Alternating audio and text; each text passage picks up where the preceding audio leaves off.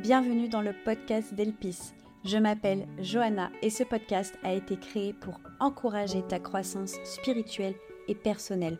Mon mandat est de t'aider à te reconnecter à Dieu pour être mieux connecté à toi-même afin d'impacter le monde autour de toi. Ici, on parle coaching de vie, mais sur des bases bibliques. On est vrai, sans détour et en scène. Elpis, connecté pour impacter. Bonjour et bienvenue dans ce nouveau podcast. J'espère que tu vas bien, que tu as passé une belle semaine. Nous sommes présentement le vendredi 17 novembre et aujourd'hui on parle ensemble des étapes de la croissance spirituelle. Mais alors, quelles sont les étapes de la croissance spirituelle chez les chrétiens? Et en fait, si j'ai eu envie d'aborder ce sujet, c'est parce que je trouve qu'il y a un espèce de on aurait tendance à penser que lorsque l'on reçoit le baptême, lorsque l'on prend le baptême, j'espère et je crois que tu es baptisé, et si ce n'est pas le cas, je ne peux que t'encourager à avancer dans cette voie-là, et bien croire que lorsque nous prenons le baptême, nous franchissons une sorte de ligne d'arrivée imaginaire. Et d'ailleurs, c'est même ce qui empêche certains de prendre le baptême, c'est croire que je suis pas assez bien, je suis pas assez parfait, je suis pas assez avancé, entre gros guillemets, pour prendre le baptême. Alors c'est très compréhensible. C'est très compréhensible, cependant, c'est faux. Dans le sens où euh, la marche avec Jésus, c'est un processus. Et donc, tu prends le baptême à partir du moment où tu as la révélation personnelle de Christ, tu prends le baptême et ensuite tu marches avec lui. Mais donc, c'est pas une ligne d'arrivée. Et je comprends aussi cette histoire, un petit peu cette pensée de ligne d'arrivée, euh, dans le sens où lorsque l'on reçoit la révélation personnelle et intime que Jésus est vivant, qu'il nous aime, qu'il nous a sauvés, alors d'un coup, on va avoir tendance à rentrer dans une espèce de phase d'euphorie, de joie, de découverte. Et dans cette phase, on va peut-être, parfois, avoir tendance à croire que tous nos soucis, toute notre histoire, toutes nos blessures, tous nos schémas psychologiques, tout ça, tout ça, tout ça, ça reste dans l'eau on prend le baptême, tout ça, ça reste dans l'eau, et hop, nous, on en ressort, et il n'y a plus tout ça. Ce qui se passe, en fait, c'est que la, vie te montre que non, tout ça n'est pas resté dans l'eau. Le baptême, c'est un acte qui est symbolique, c'est, un, c'est vraiment la, la, la décision publique de ton engagement envers Christ. Il y a quelque chose de très symbolique, de très prophétique dans le baptême, mais à aucun moment, tes soucis, ta vieille nature et tout ce qui s'ensuit, ça reste dans l'eau.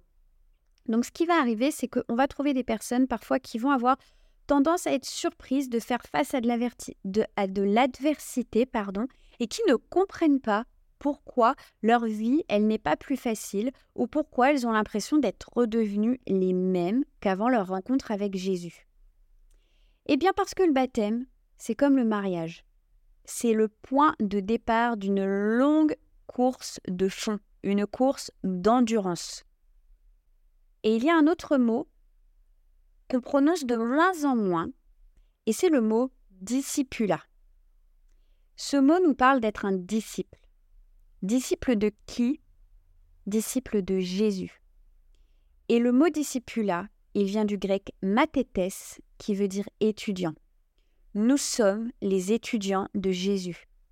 Nous allons apprendre, nous allons passer par des tests, nous allons grandir, nous allons mûrir. Parfois, il nous faudra revenir à une leçon précédemment apprise pour nous la remémorer, pour la revoir sous un nouvel angle.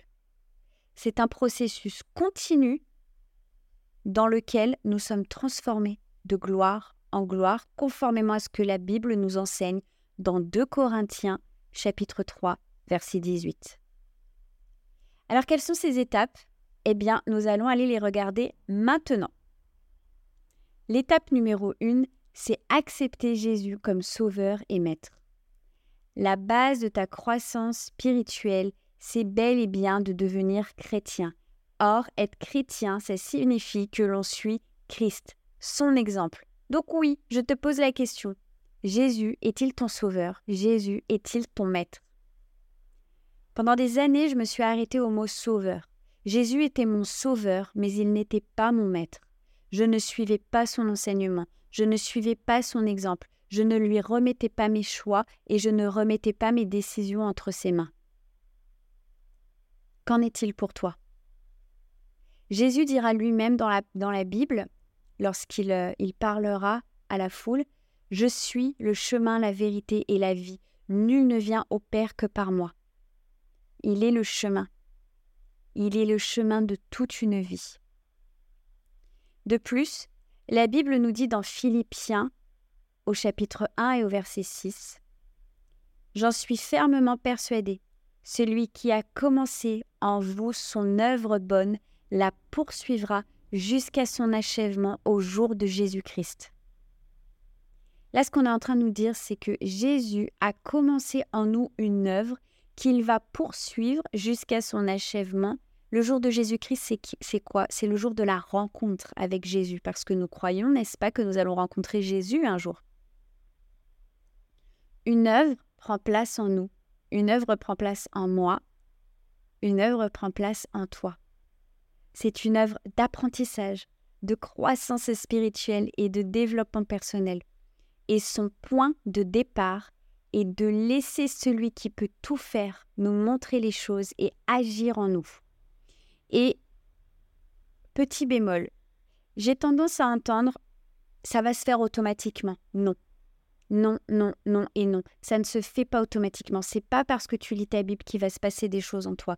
À un moment donné, il y a une mise en action de ta part. À un moment donné, il y a une envie, il y a une volonté, il y a une remise en question. Et il y a, quelque chose de, de l'ordre de Ok Seigneur, tu m'as montré ça, alors on va aller ensemble modifier. Je ne le fais pas par mes propres forces, je le fais par Christ qui vit en moi. Mais la volonté, à un moment donné, elle vient de moi. Jésus, le Saint-Esprit n'ira jamais au-delà de, de ce que nous le laissons faire en nous. Et si je lui résiste et si je refuse, eh bien je résiste et je refuse et ça ne se passera pas. La deuxième étape, accepter le pardon et savoir le donner. Cette étape concerne l'état de ton cœur. Je ne le dirai jamais assez. Je vois trop de chrétiens, de chrétiennes se lancer à bras le corps dans le faire pour Dieu alors qu'ils ne prennent pas le temps de recevoir l'essentiel, toute la grâce qui leur a été donnée à la croix. C'est la même chose lorsque l'on valorise à outrance le savoir-faire en oubliant l'importance capitale du savoir-être. C'est quelque chose que j'ai appris à mes dépens lorsque j'étais étudiante infirmière. Je pouvais avoir un très bon savoir-faire, je connaissais mes médicaments, je savais les pansements, je savais les protocoles, je connaissais tout le savoir, je l'avais dans la tête. Mais là où il a fallu que je bosse, c'était mon savoir-être, mon savoir-être en équipe, mon savoir-être avec les patients. Pas parce que j'étais mauvaise, mais parce qu'en fait, dans la relation à autrui, il y a des comportements que l'on peut avoir, des comportements que l'on ne peut pas avoir. On est censé comprendre aussi qui on a en face de nous, dans quel contexte est-ce qu'on s'inscrit, dans quelle euh, entreprise, dans quelle église, où, où tu es aujourd'hui, dans quoi est-ce que tu bouges, dans quoi est-ce que tu es en interaction. Dans ce contexte-là, il y a des codes, il y a un savoir-être à avoir. Tu as pleinement reçu le pardon de Christ mais l'as-tu pleinement accepté? Est-ce que tu t'es toi-même pardonné ou est-ce que tu te tiens encore rancune pour des erreurs que tu aurais faites par le passé? As-tu accordé la grâce qui t'a été donnée à ceux qui t'ont fait du mal As-tu pris le temps d'évaluer la profondeur de tes blessures pour accorder un véritable pardon, comme est censé l'être le pardon chrétien? Matthieu 6, au verset 14 à 15 nous dit En effet, si vous pardonnez aux autres le mal qu'ils vous ont fait, votre Père qui est au ciel vous pardonnera aussi. Mais si vous ne pardonnez pas aux autres, votre Père ne vous pardonnera pas non plus le mal que vous avez fait. Je t'encourage à aller écouter mon dernier euh, podcast ou à aller lire le dernier article sur le blog parce que j'ai vraiment développé les quatre erreurs courantes à propos du pardon. Ne néglige pas ce point ta guérison et ton pardon sont fondamentales pour ta croissance spirituelle. La troisième étape, connaître son identité. Alors là, on arrive sur mon cheval de bataille préféré, et ceux qui me suivent depuis quelque temps, vous le savez, l'enjeu est juste énorme autour de l'identité.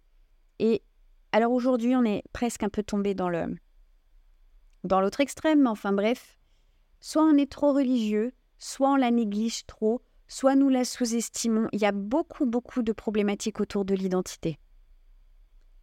ton identité globale, donc qui tu es toi, je ne sais pas, peut-être que tu t'appelles euh, Laetitia. Eh bien, Laetitia, tu es faite de deux composantes qui sont interreliées et totalement indissociables. Laetitia, tu as ton identité en Christ, ton identité spirituelle. Qu'est-ce que Christ, qu'est-ce que la Bible dit de toi? Et qui es-tu toi, Laetitia, dans ton identité personnelle, individuelle? Quelle est ta personnalité? Quels sont tes dons? Quels sont tes talents? L'identité, c'est le socle sur lequel tout le reste est construit. Et il est de ton devoir de te connaître.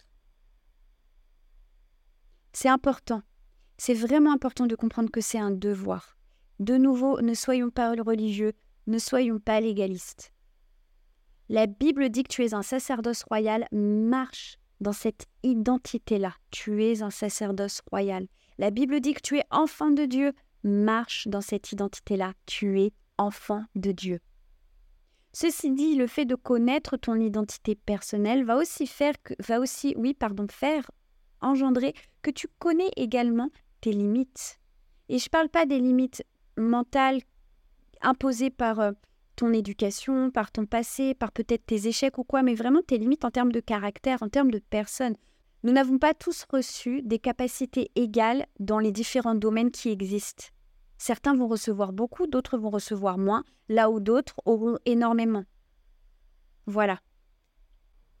Je t'encourage vraiment à prendre le temps de connaître ce que Dieu dit de toi dans sa parole et de connaître la personne qui l'a créé lorsqu'il t'a créé. Quelles sont tes aptitudes naturelles? Quels sont tes atouts? Connais-tu, comme je disais, tes angles morts? Je préfère ce mot-là au mot défaut. Tes limites. Serais-tu capable de te décrire en quelques mots, en évitant les phrases du style Je suis Laetitia, j'ai 22 ans, je suis mariée, j'ai un enfant Non, va plus loin que ça. Qui es-tu profondément? Qu'est-ce qu'il y a dans ton cœur? Connais-tu tes ressources? Dieu ne fait rien à rabais, rien à moitié. Le psaume 139 dit Je te loue de ce que je suis une créature si merveilleuse. Combien tes œuvres sont admirables, ô Dieu, et mon âme le reconnaît bien. Tu es une créature merveilleuse, aimée, choisie, et malgré tout ce que la vie t'a fait traverser, tout ce que Dieu a mis en toi lors de ta création est toujours là et ne demande qu'à sortir, qu'à être affiné, poli, travaillé. Quant à ton identité en Christ, voici quelques versets extraordinaires que je t'encourage à méditer encore et toujours. Tu pourras lire dans 1 Pierre 2,9 Vous êtes une race élue, un sacerdoce royal, une nation sainte, un peuple acquis, afin que vous annonciez les vertus de celui qui vous a appelé des ténèbres à son admirable lumière. Romains 8 au verset 16 L'Esprit de Dieu lui-même rend témoignage à notre esprit que nous sommes enfants de Dieu. Éphésiens 2.10 Car nous sommes son ouvrage ayant été créé en Christ pour de bonnes œuvres que Dieu a préparées d'avance afin que nous les pratiquions. Colossiens 3.12 Ainsi donc, comme des élus de Dieu, saints et bien-aimés, Revêtez-vous d'entrailles de miséricorde, de bonté, d'humilité, de douceur et de patience. Je voudrais revenir sur la notion d'enfant de Dieu.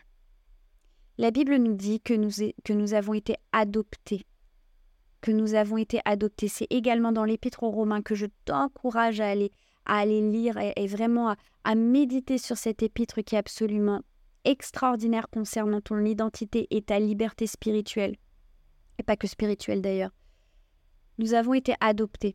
Dans le contexte dans lequel c'est écrit, quand on parle du fait d'avoir été adopté, il faut savoir qu'à cette époque, dans cette mentalité-là, on parle vraiment du fait euh, chez les juifs, donc quand on t'adopte, on ne peut pas te renier parce qu'on t'a adopté, on t'a choisi. Imagine bien que tu as été adopté par Dieu. Imagine ce que ça veut dire d'être un enfant adoptif de Dieu.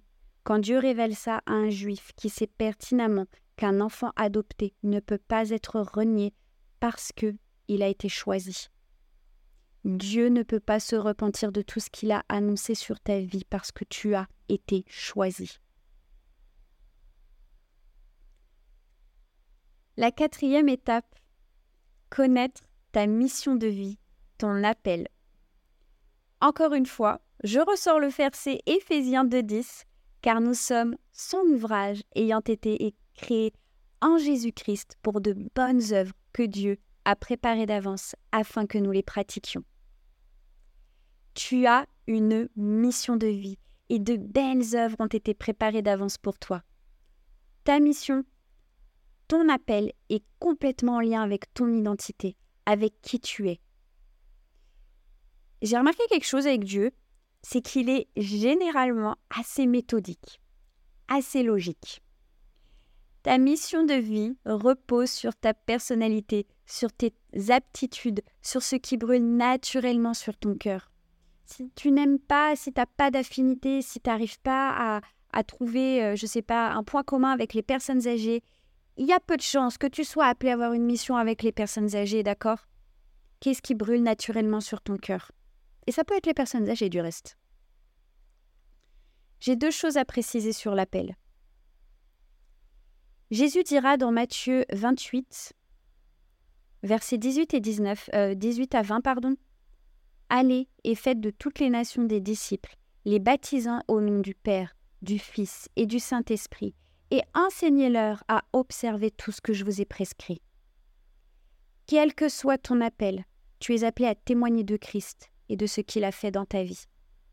On est d'accord, pas n'importe comment, pas en criant dans la rue, pas en criant sur les gens avec des coups de Bible, mais grâce au Saint-Esprit et en respectant ta personnalité. Tu es appelé à témoigner et à être un témoignage vivant de la grâce de Dieu en toi. Tu ne sais pas ce à quoi tu es appelé, tu es là aujourd'hui, tu as le même travail depuis des années. Tu n'es pas placé là par hasard. Témoigne de Christ, sois un témoignage de Christ en toi. Où que tu sois placé, la première chose est de témoigner de Christ.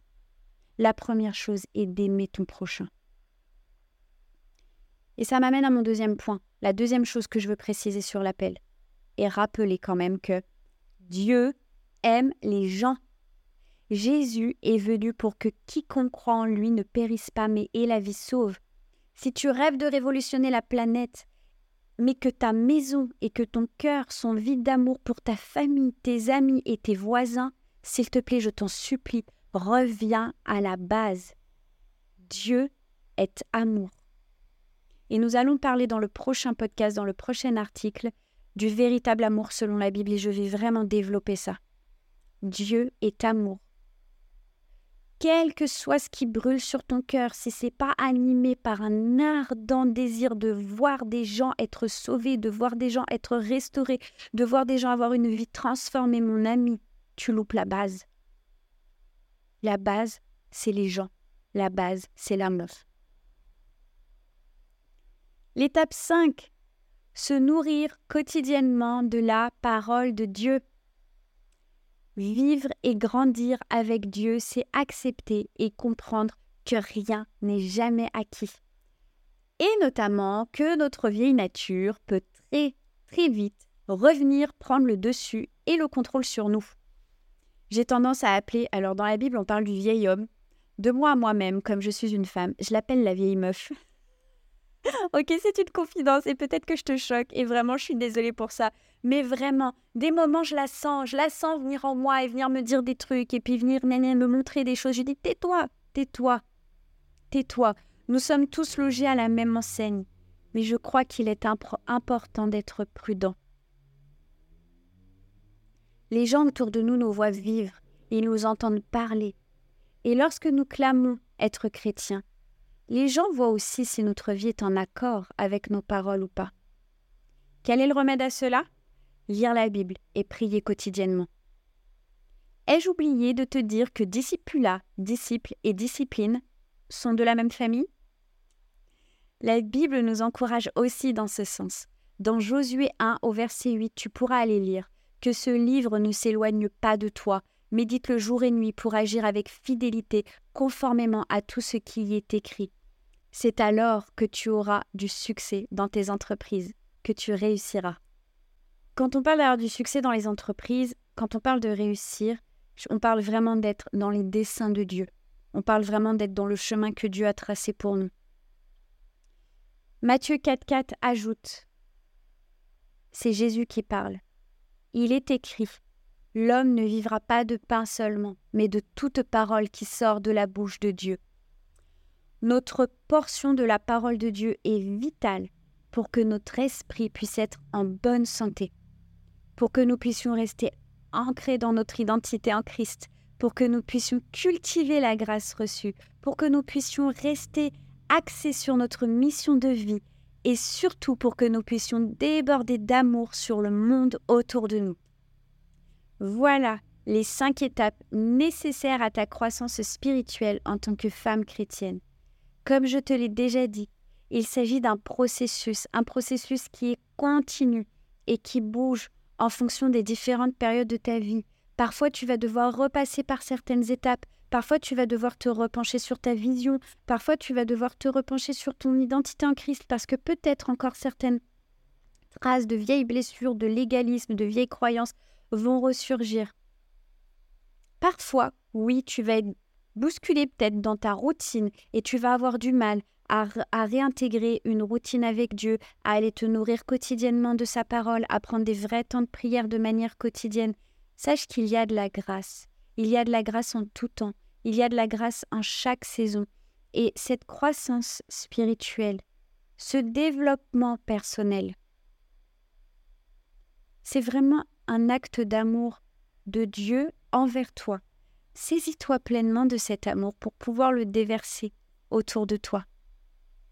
J'espère sincèrement que ces quelques minutes ensemble t'auront encouragé, t'auront édifié et puis t'auront peut-être aidé à voir les choses sous un nouvel angle ou au contraire auront conforté ta vision. Je t'embrasse et je te dis à la semaine prochaine. Sois béni. Merci d'avoir écouté ce podcast jusqu'au bout. Je suis sûre qu'il t'aura parlé. Alors, pour aller plus loin, je t'encourage à cliquer dans le lien juste en dessous afin de rejoindre notre communauté de femmes inspirées et inspirantes. Tu recevras tous les lundis matins un mail qui va encourager ta foi. Tu seras également au courant lorsque les portes de mon programme Restart ouvriront. En attendant, passe une magnifique journée. Bye